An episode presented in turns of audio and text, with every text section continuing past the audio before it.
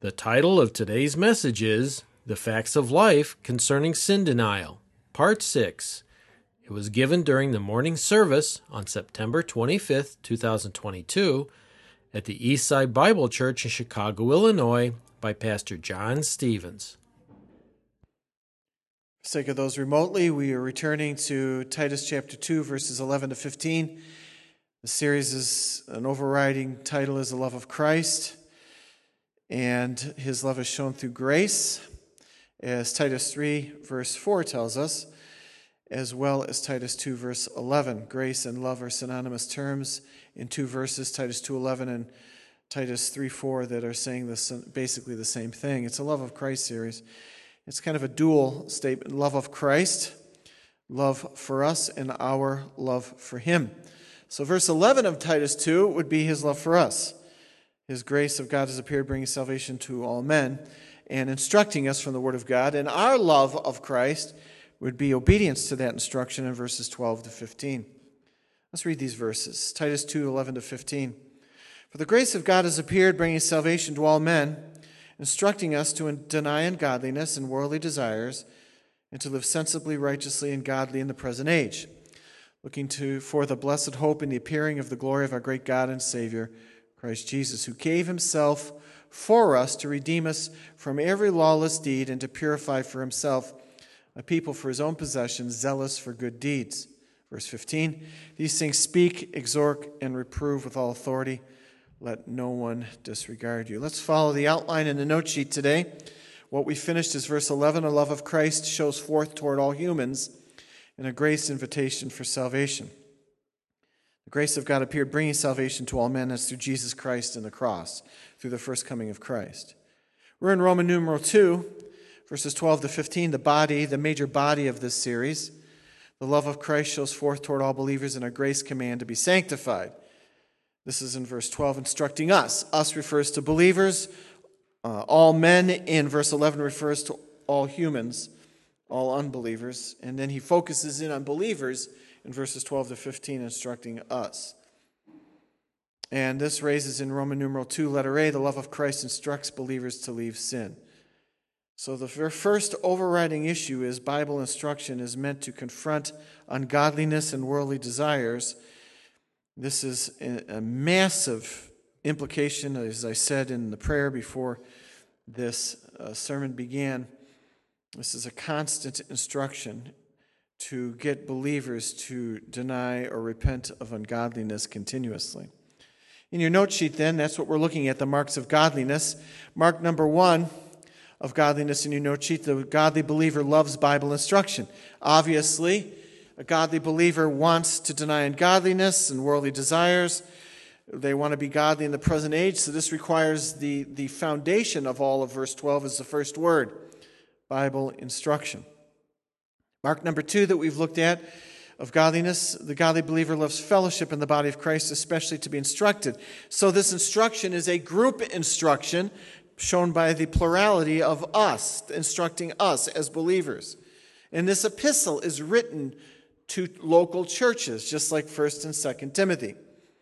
So we are called to do these things as believers. The fir- first part of chapter 2 tells us that in verse 1, speak these things which are fitting for sound doctrine. So he raises the issue in Titus chapter 2, verse 1, of the fact that teaching, speaking these things, sound doctrine, is for the body of Christ. It's for this local church.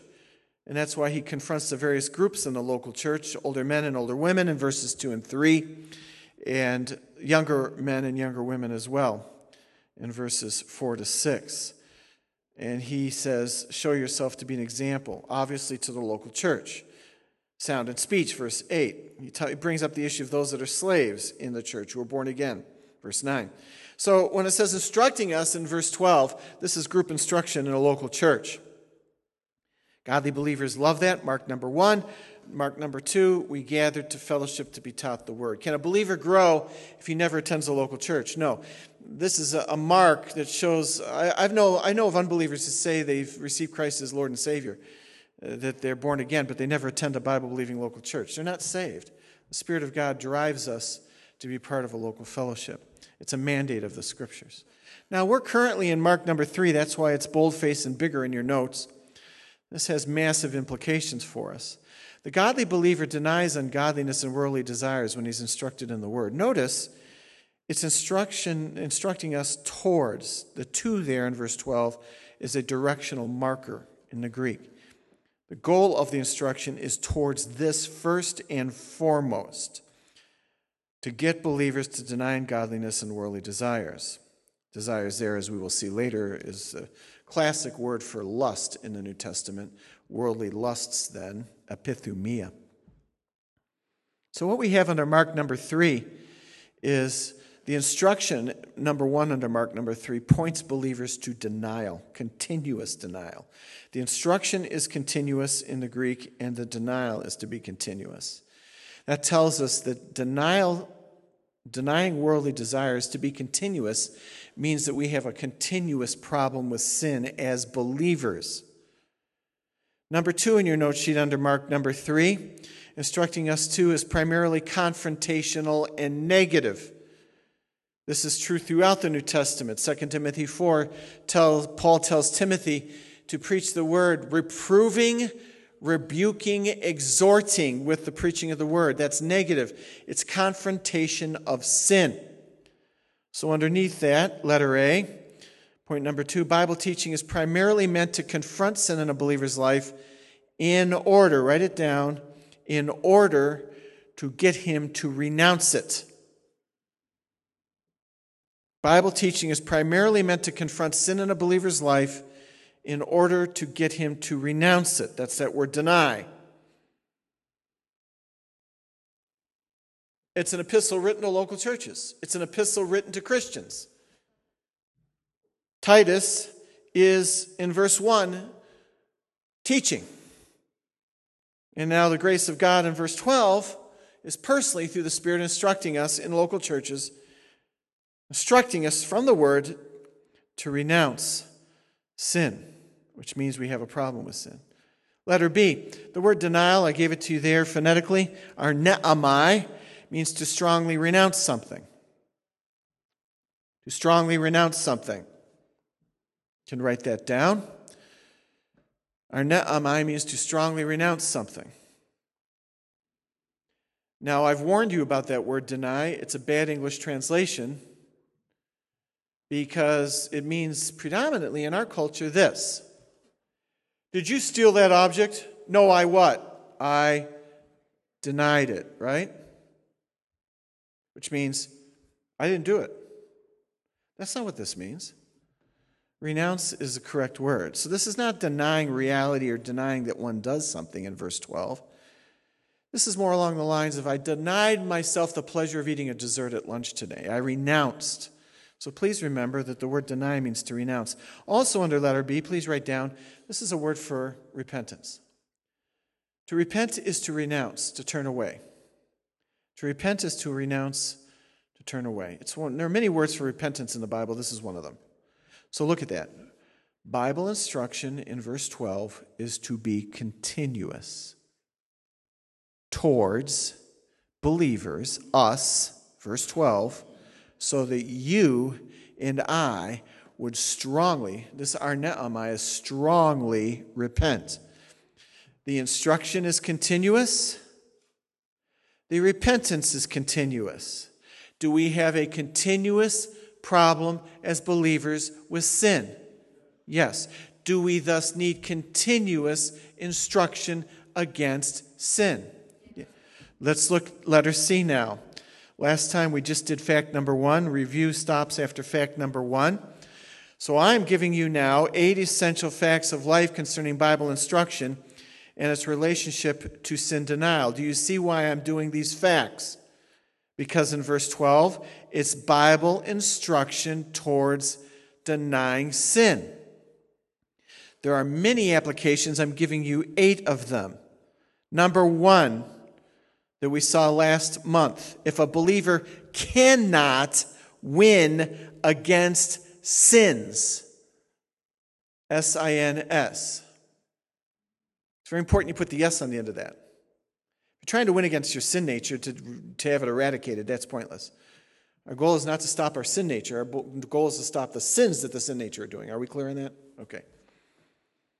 Because 1 John 1, John confronts the heresy that if you think you have no sin, you're not even saved. So we can't get rid of sin, it's sins. So if a believer cannot win against sins, all Bible instruction would stop. Do you understand why that's an application of verse 12? The Spirit of God is saying you need instruction so that you'll renounce sins. But if we can't possibly, as believers, renounce sins, what's the point of Bible instruction? There is no point, right? If we really can't stop sins, then there's no point to Bible instruction. Because this says you need instruction to stop sins, right? I've had many believers tell me I can't stop myself. Then there's no point for Bible instruction. That's the point of fact number one. If a believer cannot win against sins, then we should stop teaching, right? Because this is a major pur- pur- purpose of teaching. In fact, 2 Timothy 4 says it's the only purpose of teaching. Preach the word, be ready in season and out of season, rebuke, reprove, exhort. Those are negative terms confronting sin. So think about that. If I really can't stop sinning, sins that I struggle with, Bible instruction serves no purpose. Would we agree? Yeah, right? If I can't stop sins, then Bible instruction is pointless. Do you understand the connection there? Instruction is meant to get you to renounce and turn away from sins. If you truly can't do that as a believer, then Bible instruction is pointless. Under that, fact number one, then, we can win individual sin battles by the power of the Spirit through Bible instruction. We can win individual sin battles by the power of the Spirit through Bible instruction.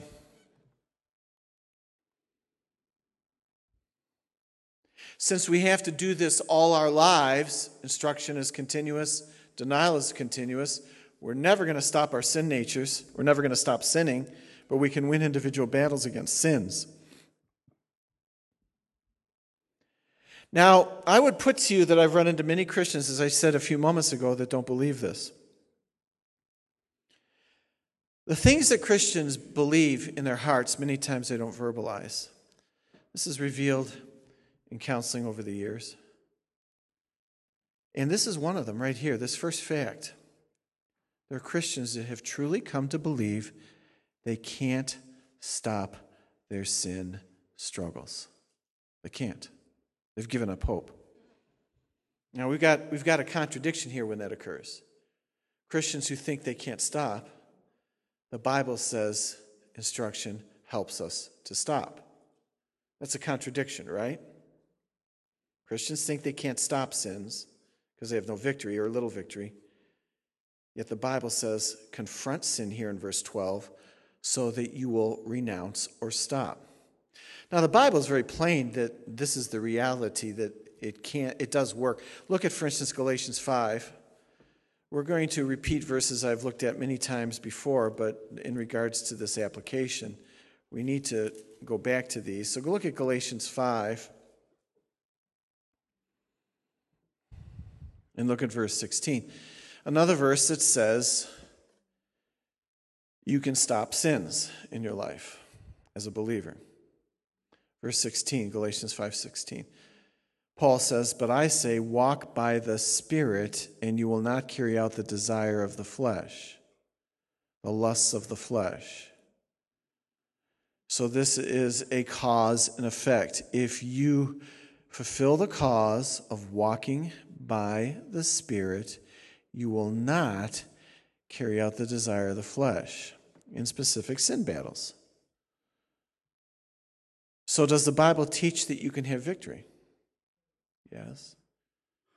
If I don't have victory, I'm not walking by the Spirit or I'm not saved. I don't have the Spirit. Notice you have to have the Spirit. In Titus 2:12, you have to have this instruction. Instructing us to deny. Galatians 5:16 it says you need the Spirit. Spirit plus instruction equals victory.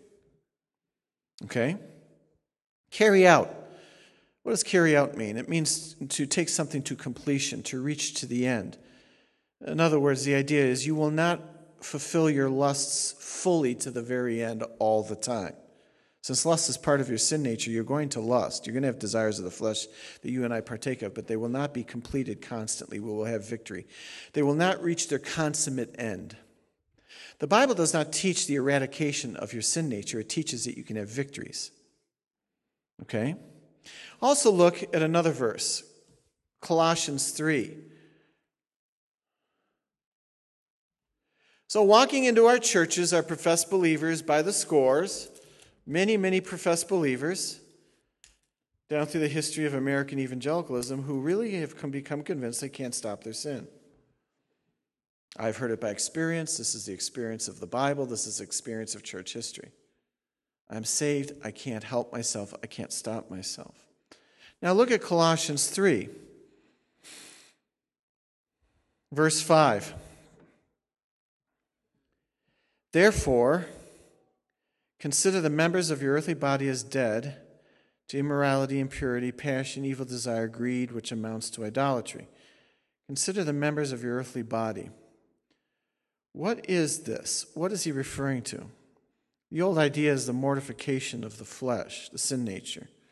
Considering the members of your earthly body as dead, what that means is your sin nature has no power. The Puritans talked about the mortification of sin. Mortification means consider it by faith that it's dead. Dead does not mean it does not exist. When a human dies, do they cease to exist? Yes or no? No. They still exist, either in heaven or hell, right? Death is an annihilation. When your sin nature died, according to Romans 6, it, it was not annihilated, it was rendered without lordship power. These things we should consider. Notice the word consider, that's very important. All you have to do is come to a realization in your mind that this is true. That word consider is used throughout Romans 6. Romans 6 is the great passage on Christians who are enslaved to sin, Christians who lose hope that they have victory, Christians who think they can't stop themselves. We can get that way. I have been that way. We all have as true believers. And the solution is the same in Romans 6 as right here in verse 5. Consider. It is the absolutely essential concept for mortification of your sin nature. And notice he lists various types of sins, not an essential or complete or an exhaustive list in verse 5.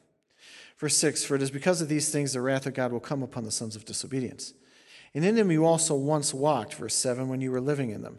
Walked means this was our pursuit. There was no going back. We walked in sin. But now you also put them all aside. That's another faith step. Consider verse 5.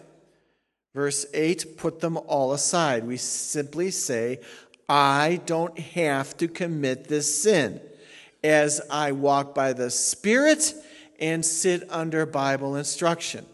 Can I renounce sin as a believer if I do not have the Holy Spirit?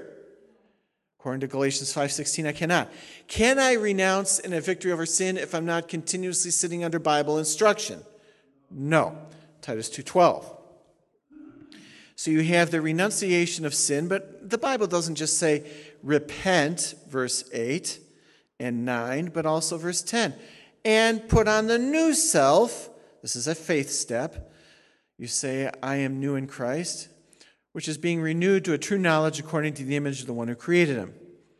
And of course, when you put on the new self, it results in verses 12 to 16 in some marvelous virtues. And notice in verse 16, the foundation of all that is let the word of Christ dwell in you richly. So in verses 5 to 15, it's simply this Consider you have no power in your sin nature to force you to sin. So repent and deny and put off those sins as they come up.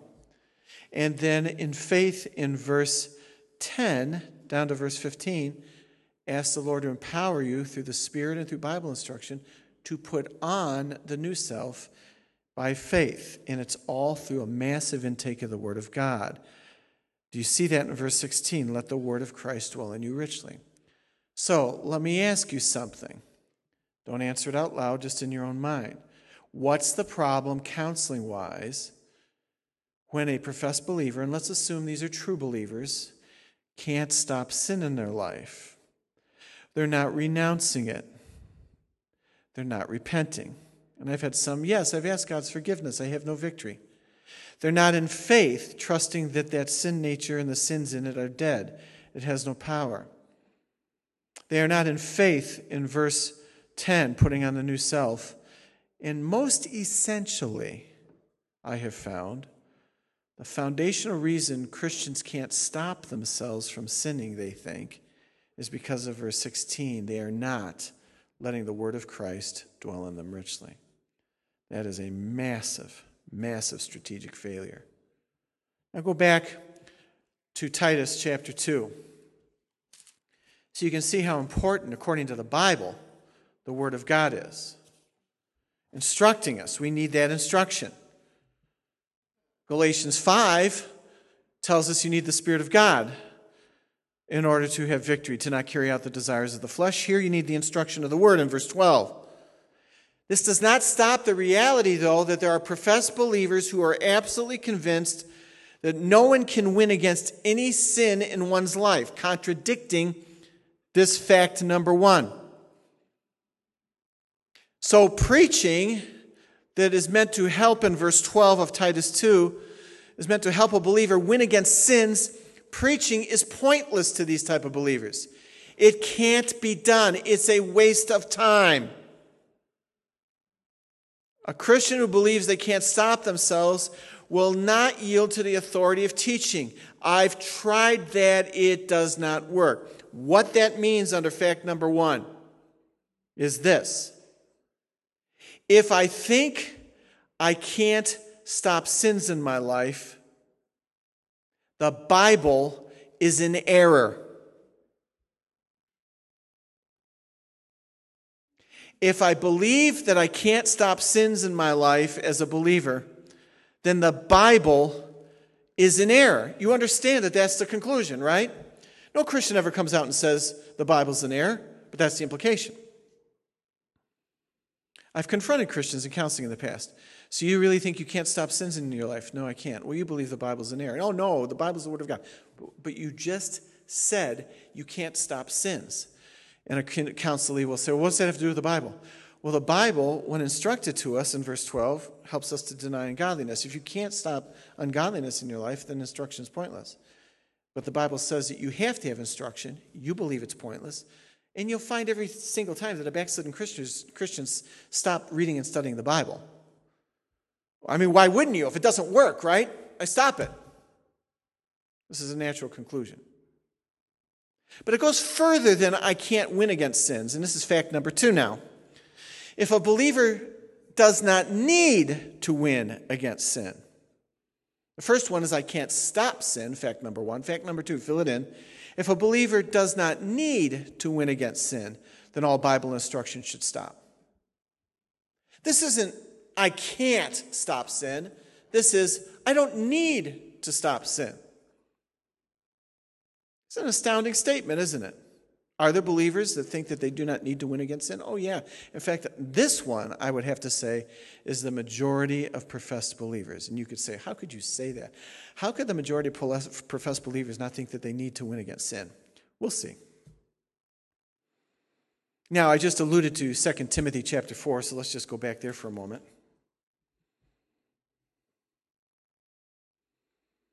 I already quoted to you verse 2, 2 Timothy 4 2. Many times I've taken you to this verse. Preach the word, be ready in season and out of season. Notice it's a rebuking of sin, an exhorting, and a reproving of sin. And you have to do it with patience and instruction. Notice instruction. Preaching is to instruct. Do you see that in verse 2? If you say, What is preaching the word at the beginning of 2 Timothy 4 2? It's answered at the end of verse 2. It's instruction.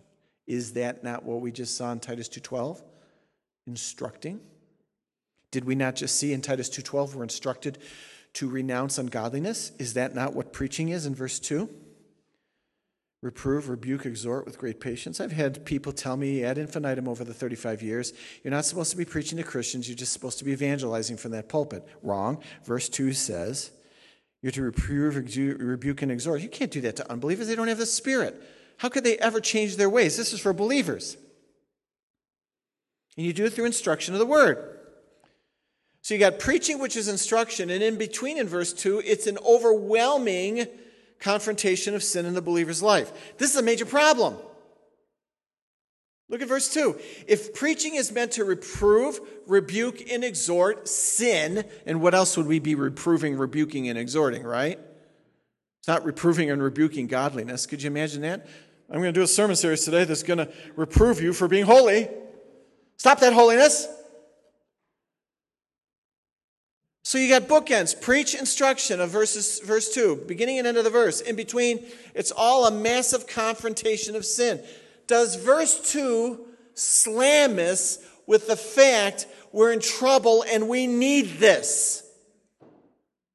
There are Christians who say, I don't need all this sin confrontation. You say, oh, come on. Hold on. Perry Mason isn't done here yet. Look what Christians prefer in verse 3 For the time will come when they will not endure sound doctrine. What's sound doctrine? It's sound teaching. To do what? What is the purpose of sound doctrine or teaching? Back in verse 2, the confronting of sin. They will want to have their ears tickled. They will accumulate for themselves teachers in accordance with their what? Desires or lusts. So, do these last days believers think that they have a problem with sin? No. Do they like their lusts? This is in the church. Yes. So, do you see the contrast between verse 2 and 3? In the last days before the rapture, we are called to instruct and preach against sin in verse 2, but believers in verse 3 like their sin and don't need this type of teaching.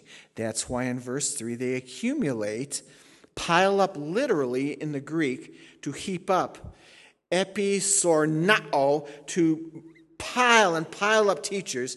What you're going to have is, before the rapture, this the implication of this prophetically is very few Bible believing churches with teachers who will confront sin, and a heap of Bible believing churches that will have for themselves teachers that support their ability to lust, causing them in verse 4 to turn away their ears from the truth and will turn aside to myths.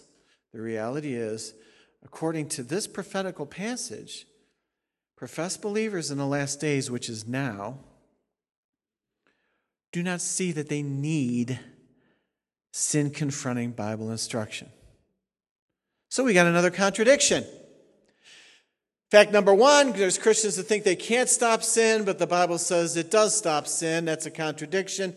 If I believe I can't stop sin in my life as a believer, the Bible is in error. Fact number two there are Christians that don't need to win against sin because sin is not a big problem.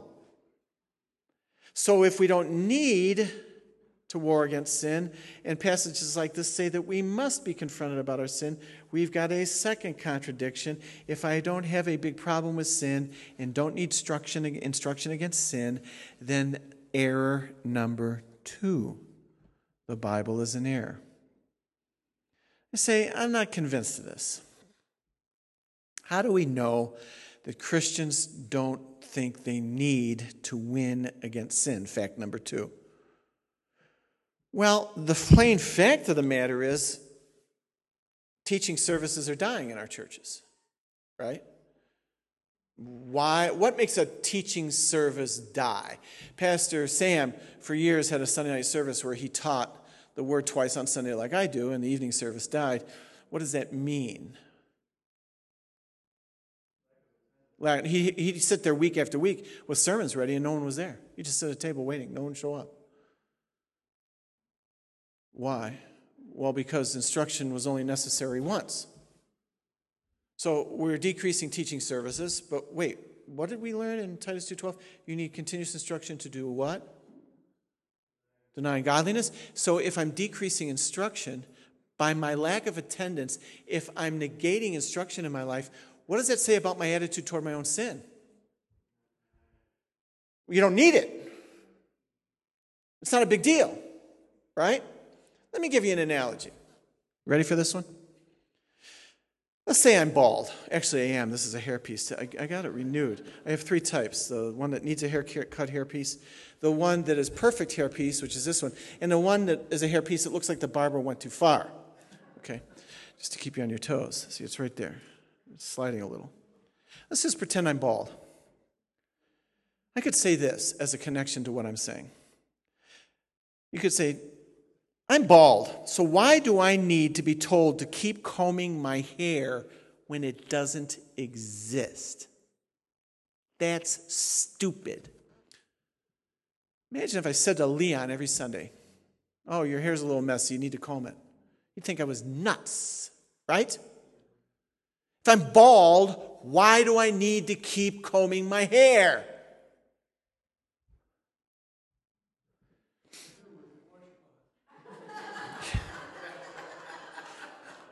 Killed the analogy right there. didn't he? A moment's lost.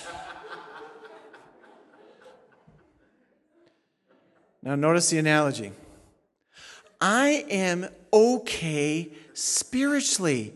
So, why do I constantly have to be hit over the head by sin sermons? So, Christians who are under sin confronting sermons and preaching and instruction fade away. Why? They don't need the instruction. Why? They don't have a problem with sin. You comb your hair when you have hair. You sit under Bible instruction when you've got a problem with sin. The evidence that we don't believe that we need to confront our sin and that sin is no big deal is the death of Bible instruction in the church. Do you get that? And church leadership is just to blame as those in the pew. The church has pushed this point for over a century that sin is no big deal. Sin is no big deal, folks, in the American church. So we don't need a lot of Bible instruction, so let's dump it. You only need a lot of Bible instruction if there's a major problem in believers' lives with sin. Well, it says in the Bible right there in 2 Timothy 4 and Titus 2 that we need instruction continuously to renounce sin. Yeah, but believers are dumping teaching services and they're closing, and Bible sermons are decreasing in length of time. Being forced out of the church is instruction because Christians don't need it. If they need it, they'd comb their hair. If they needed it, they'd be sitting more and more under instruction when it says we are to continually be instructed, that implies that we need this constantly to confront sin that is a daily problem. If I'm dumping instruction, I don't have a daily problem. Is that not axiomatic? Is that not logically true? You don't find out that people don't think that they have a problem with sin by asking them if they have a problem with sin. They'll say, Of course, I'm a believer. I believe that we have a great problem with sin. The proof of it is not your words, it's your actions. Like the guy who's divorcing his wife in Hollywood. But we love each other. Pastor Jon, I love the teaching of the word. Well, where are you? I only need it once on Sunday mornings. Where in the Bible does it say? Linda Hall used to tell me this all the time. Where's it saying? Because I confront her with this. Where does it say in the Bible I have to be here on Sunday nights? Well, where does it say in the Bible you have to eat food? Do you have a continuous problem with sin, Linda? Wouldn't answer me. That's why she couldn't be bothered because she didn't need instruction because she didn't have a problem with sin. If you're hungry, you eat. You don't go down this legalistic road. Where in the Bible does it say that I have to be here on Sunday nights? It doesn't say that anywhere. It says in Colossians 3 let the word of Christ richly dwell continuously within you because you have a richly dwelling, continuous sin nature. This is cause and effect. You need lots of instruction because of lots of sin in your life. When I don't believe I need instruction, it's because I don't have a problem with sin. The proof we don't believe we have a problem with sin is we are killing teaching services. I don't know how it can be any simpler than that. As one writer says, the church has pushed this point for over a century that sin is no big deal. We do not need confrontational sin sermons because a believer doesn't have a problem with sin. And that's why the modern evangelical heresy of the gospel has been born. The removal of the centrality of repentance because even unbelievers don't have a problem with sin. Repentance for unbelievers is simply not needed. Constant confronting of sin for believers is simply not needed. When sin confronting sermons aren't needed, it's because we don't have a problem with sin.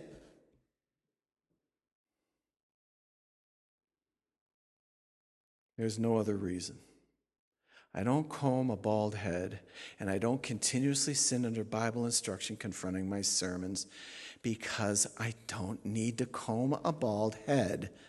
And I don't need to be confronted on my sin because of fact number two I simply don't need it. Hmm. This goes way back to Britain. I was reviewing this week a hymn, one of those famous hymns that we've remember. You know, when I was in choir in grade school in Oliver Wendell Holmes School in Oak Park, we had all the students in grade school in the 1960s, early 70s we had to go to choir. We'd all show there'd be auditoriums, and I don't think they even make auditoriums anymore in grade schools and high schools. I don't know. I haven't been any recently. But every grade school in the country would have an auditorium. So you'd gather and you'd sing, there'd be choir. We'd all sing as students. And we sang Christian hymns. And one of them was, We've a story to tell to the nation. Remember that? We've a story to tell to the nation that will turn our hearts to the right. Remember that song? Oldies? When you check out from 1862 all four of those stanzas on Google, like I did, not a word about sin. Uh-uh. Peace, light, love hmm. Nothing about hell. This is Western Christianity's history. Sin's a minor thing. Follow the logic. Jon, you're a little, you're a little hopped up on this confrontation with sin thing. Personally, for me, sin's not that big of a deal. I don't really need a lot of sin confronting sermons because it's not really a big deal. It's not. Sin's a minor thing. Jon, once you're saved from sin, we're not saved from sin, by the way, we're saved from the penalty of sin. But I've had believers say, Jon, once you're saved from sin, you don't really have to worry about sin anymore. That's what the American church and Western Christianity is taught.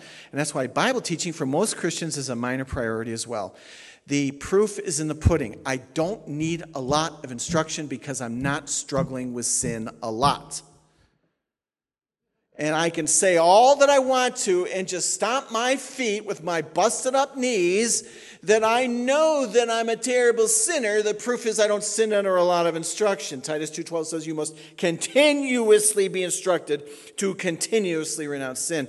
That means that instruction is necessary because we're messed up big time with sin.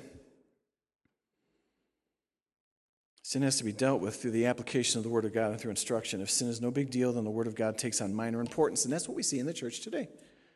The Word of God has taken on minor importance in our evangelical churches. So we morphed into other purposes for the church rather than teaching confronting sin.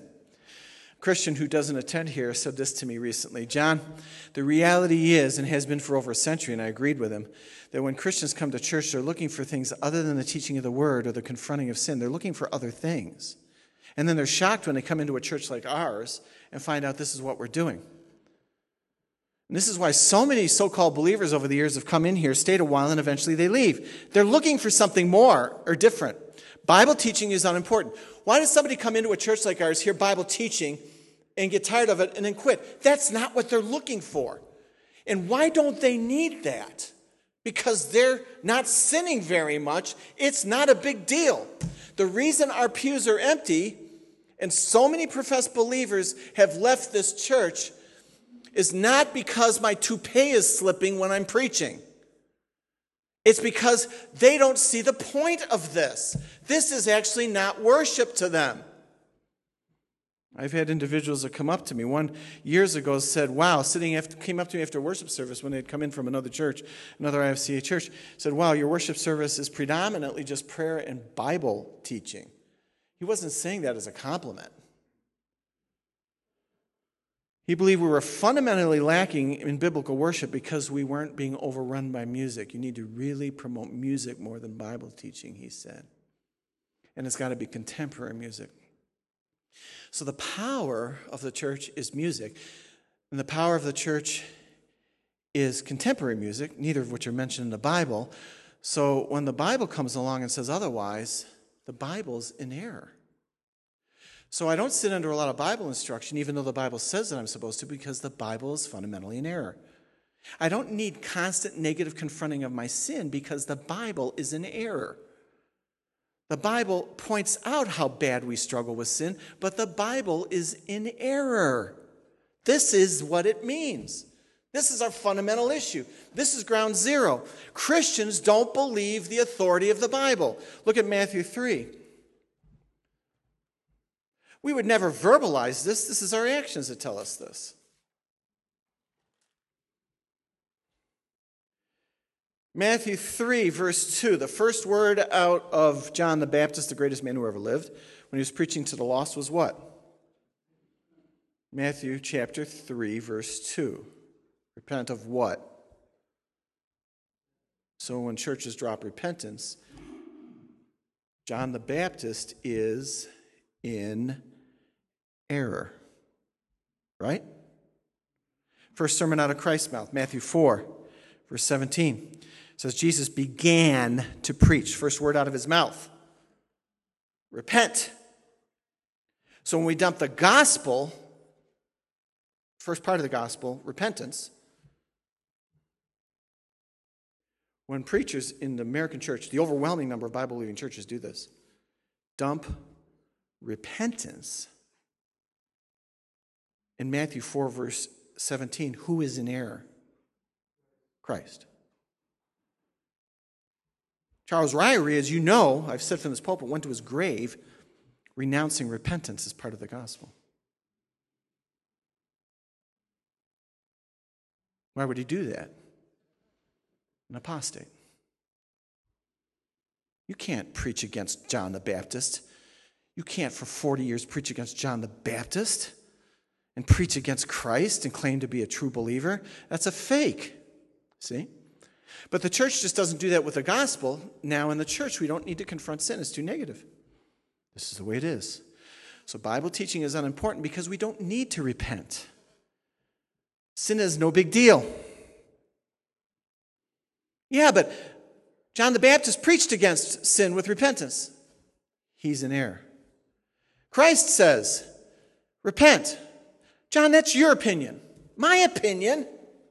My opinion. Did you just read that in Matthew 4 17? How do you spell the word? R E P E N T. Is it there in verse 17? No, that's just your opinion. My opinion?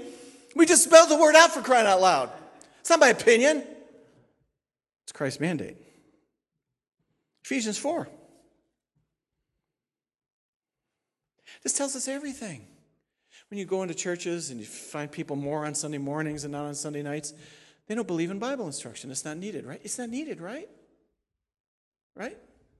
If you hadn't eaten food for two weeks, you had no food, and we offered free food tonight. For anybody who has been starving to death for the last two weeks, come tonight and you get free food. Would we show up if we're starving? Would we pull a stunt like, well, there's nowhere in the Bible says I have to go to church on Sunday night to get free food? a spiritual death. That's a believer who doesn't need Bible instruction. Why do, I'm doing this as a mantra over and over again. Why don't I need a lot of Bible instruction over and over? Because I don't if, why don't I need that? Because I don't have a problem with sin. Sin is minor in my life. Ephesians 4. We need pastors and teachers in verse 11. Why do we need this? For the equipping of the saints very important phrase to be equipping of the saints. Do you know what that word equipping means in the Greek? To fix what is broken. That's what equipping means to mend a brokenness. Does holiness break you? No. What breaks us? What's the purpose of pastors and teachers? First thing mentioned for the mending of the brokenness of the saints. Only when they are confronted on their brokenness and equipped with teaching, pastor teachers, will they then be able to do the work of service and the body gets built up. But when a rebellious church system is killing off churches, so basically Sam's church that he was in at East Hazel Crest, Bible believing fundamental, they basically voted as a congregation by their lack of attendance that they did not need preaching more than once on Sunday, when in reality, if sin is a daily problem with us, how often should we really be instructed in the Word? I would think daily, right? I don't think it's a stretch to say twice on Sunday. This is not. See, I've had people come up after sermons. Oh, you just you just want more numbers on Sunday night. No, I'm just pointing out that we show our real intention spiritually by our actions. We do. I could come to a Sunday night service and never apply it. So just being here doesn't mean anything. This is the state of affairs that we're facing today. Now, if the church today doesn't see continuous instruction as needed to continuously renounce sin, then what we have here then is the church has to find other things to replace that. And you have evangelical churches that are doing online gambling, yes, believe it or not, show movies in their worship services. They do, of course, football, and the NFL takes the place. A lot of believers just stop attending during football season because they want to watch the Bears. Um, amazingly, the church becomes a dating service. We should do, you know, the dating game and have three benches up here with three women and a guy over here and a wall in between because the church all of a sudden becomes a dating service. I had people tell me, well, I, I need to find a church so I can find a spouse. That's not the purpose of the church, folks. Or it's a musical concert. Churches find people aren't coming out on Sunday nights, so they start doing concerts on Sunday nights to draw them out because they don't want the teaching of the word. Look at 1 Timothy 3. 1 Timothy chapter 3. One purpose for the church it's not entertainment, sports, uh, Super Bowl Sundays, dating, fellowships around music, um, eateries. 1 Timothy chapter 3, verse 15. Paul says to Timothy, In case I'm delayed, I will write so that you know how one ought to conduct himself in the household of God. If you don't know what the household of God is, he defines it, which is the church of the living God. And what is the church? The pillar and support of what? That's it. How do you pillar and support the truth? You promote it and teach it. Is there anything else listed there? No. If there was some other mandate, would it be listed there? The sole purpose of the church is to support and promote biblical truth. Again, Bible error, ding, ding, ding. Verse 15 is error. It's not necessary in modern evangelicalism. Don't need it. We need less teaching, not more. Not needed. Why is it needed less? Sin is not a big problem. You remember what Christ told the woman at the well, Samaritan woman in John 4. Those who worship must worship in what? Spirit of God, Galatians 5:16, and truth, Titus 2:12. Christians reject this. I have over the years shown Christians this passage and others they reject what I'm saying. So I'll say, So then you reject what Christ says. And they'll just say, That's your opinion. I was even told that recently. That's just your opinion. That's the way out from all Bible authority. If all preaching from this pulpit or any Bible believing pulpit is just pastoral personal opinion, then you know what? What use is the Bible? What's the use of the Bible if it's all just personal opinion? I mean, then why would an idiot false God command in the Bible the teachers, preachers are to preach the word when it's just their opinions and has no authority? It's an idiot God who gives us an idiot Bible. This is the ultimate end of this. I don't need a lot of Bible instruction because I'm not that bad of a sinner. Yes, but the Bible says that. That's your opinion. Oh, so everything in a pulpit of a Bible believing church is just personal opinion. Yes. Whenever I disagree with you, Jon, I just realize that's your personal opinion. What an idiot God then to tell me to preach the word when it's all just personal opinion. I have no choice. But when I instruct in the word of God, I have no choice but to just give my own biased, manipulative personal opinion. Hmm. I'm not really slamming you guys with this. I'm really talking about the church as a whole. All right, so let's recap the destructions. Fact number one if a believer cannot have victory over sins, then Bible instruction is essentially pointless. And that's basically what we see today. It's pointless to sit under a lot of sermons. And Titus 2:12 here is fundamentally in error. Galatians 5:16 is also fundamentally in error. Fact number 2, if a believer needs no victory over sins because sin is a minor problem, then Bible instruction is as well essentially pointless. The reason why Christians can't be bothered with a lot of Bible teaching is because they don't really need it. They're not sinning that much. But Titus 2:12 says the opposite of that. So again, Titus 2:12 is fundamentally an error in the Bible. Yeah, well what about Paul's war with sin as an apostle in Romans 7? The only thing I can say to that is there's something wrong with Paul. He was messed up back then. They must have had battles with sin back then and failed. In fact, in 1 Timothy 1:15, Paul admits that he's not normal. He admits he's a rebellious sinner when he says he's the chief of all sinners. So really, we Christians are better than him. We don't need many sermons. Church should be fun. Preaching is nothing more than guilt ridden manipulation. Yeah. We as a church, and I was, and you, you and I will stand on the fact that Bible instruction is the only cure for sin. Christians sit less and less under Bible instruction against sin because they don't think they need it. Hey, do you remember the last time a Christian walked in here and the first thing they asked an usher was, I'm desperate to find Bible instruction that will confront my sin. Does your church do that? Think we ever got emails on our website for that? Hmm.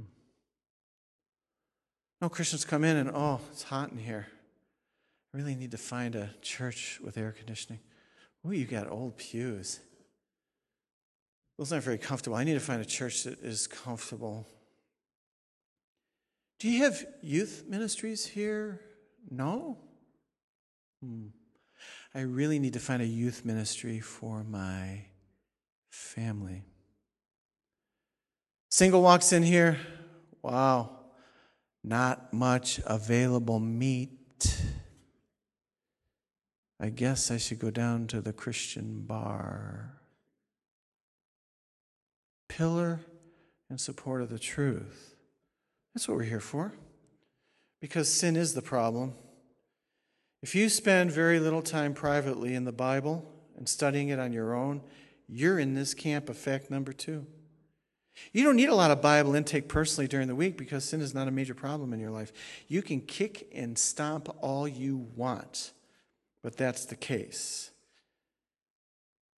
When Galatians 5:16 says that the spirit is warring against your flesh and the flesh against the spirit, that tells us we're in a life and death struggle against our sin nature. And if you don't need a lot of Bible reading and instruction in your own heart during the week, and a lot of it here, you are crying out against the authority of the Word of God that says you're in a war for your life with sin. And you've turned preaching into guilt ridden manipulation where the guy up here is just trying to fill the pews with more numbers. No. Next month, fact number three. The reason all this is going on is there's a massive spiritual war going on in every single church, sight unseen. It is a massive war. God wanting to promote more Bible teaching and professed believers wanting to destroy it. And here's the key word and abuse Bible teaching and abuse Bible teachers. Fact number three, we're applying from Titus 2.12. Your word is sure, it's eternal, Lord. And we stand firm on it. Help us this afternoon to take a hard look at ourselves in the mirror. It is not what we say that counts, it's how we live. Father, We are not to be hearers of the word, but hearers and doers. Doing shows what we are. This is not being guilted into coming to more teaching services, Lord. Because someone who, Lord, who's guilted into coming to more teaching service still thinks they don't need it.